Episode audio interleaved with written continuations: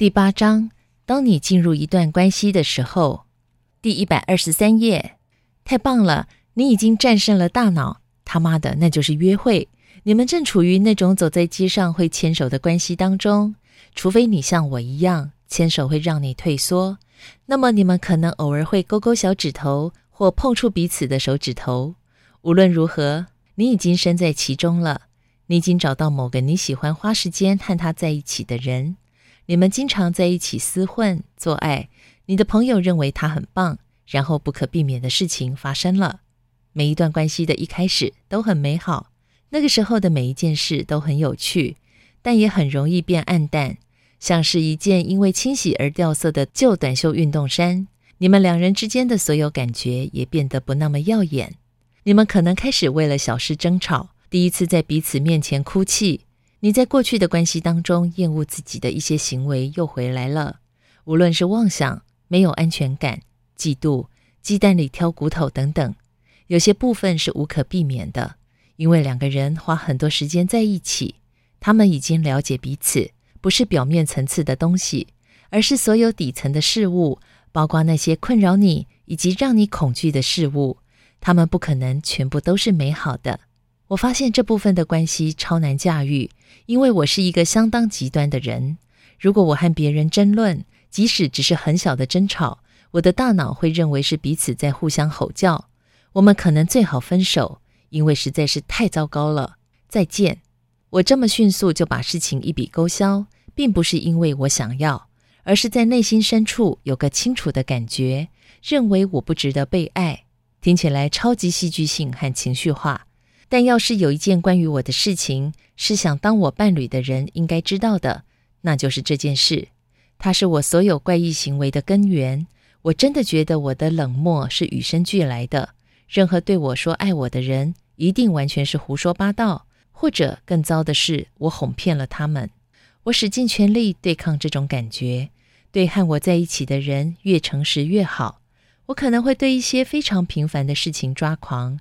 那不是因为我过度没有安全感和嫉妒，我真的不认为他们会跟他们不断在 IG 上按赞的那个火辣女孩跑掉，而是因为我的大脑在收集支持我的假设的证据。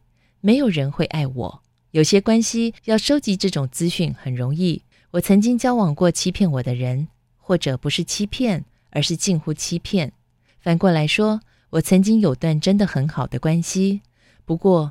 是我让他们迅速转身离去，来符合他们并不是真的爱我的理论。我在过去几年就是这么闪电经历过一些，经历过一连串的关系，一直重复与人约会的模式，恋爱，要他们说爱我，然后用我的方式让他们结束恋情。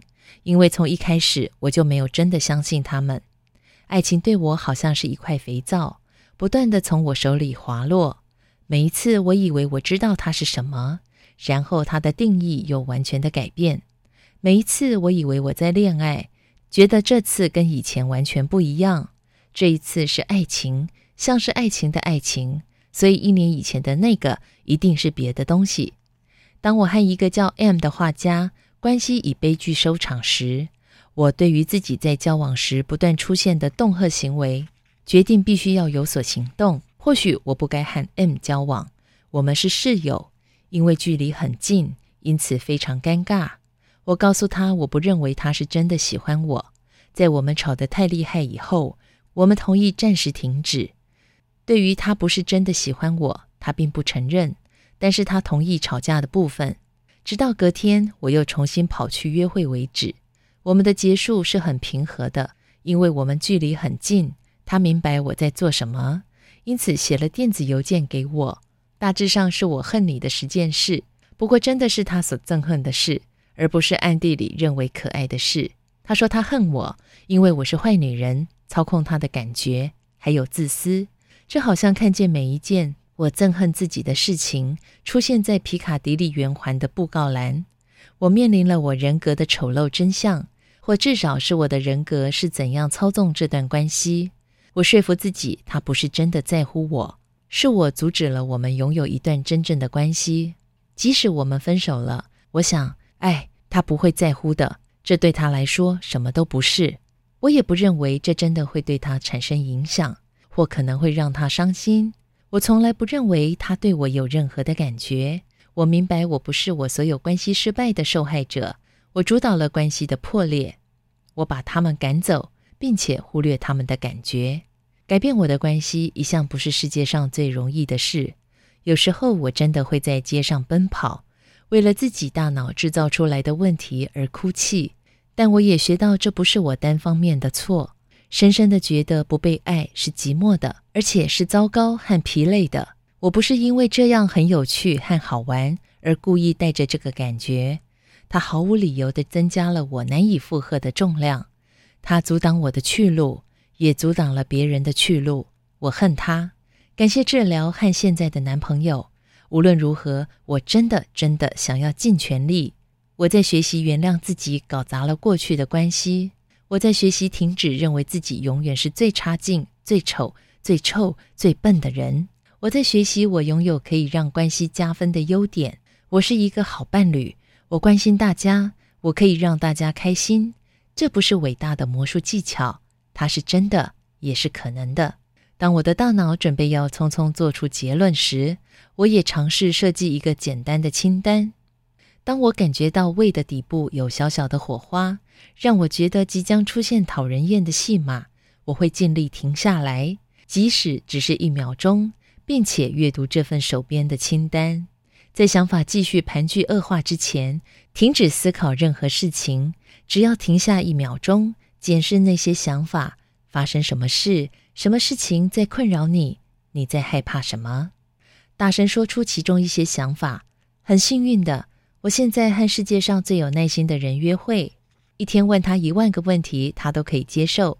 典型的会话会像是这样：“你爱我吗？”“是的。”“但是你喜欢我吗？”“当然是。”“但是你喜欢的是真实的我吗？”“是。”“好的。”“要吃披萨吗？”不要把所有你曾经约会过的男人混为一谈。有时候，一段关系发展出来的模式，你可能看得出来，在以前的关系也出现过。如果他们是有根据的警告征兆。例如，他们让你觉得自己是不好的，那么你绝对应该采纳。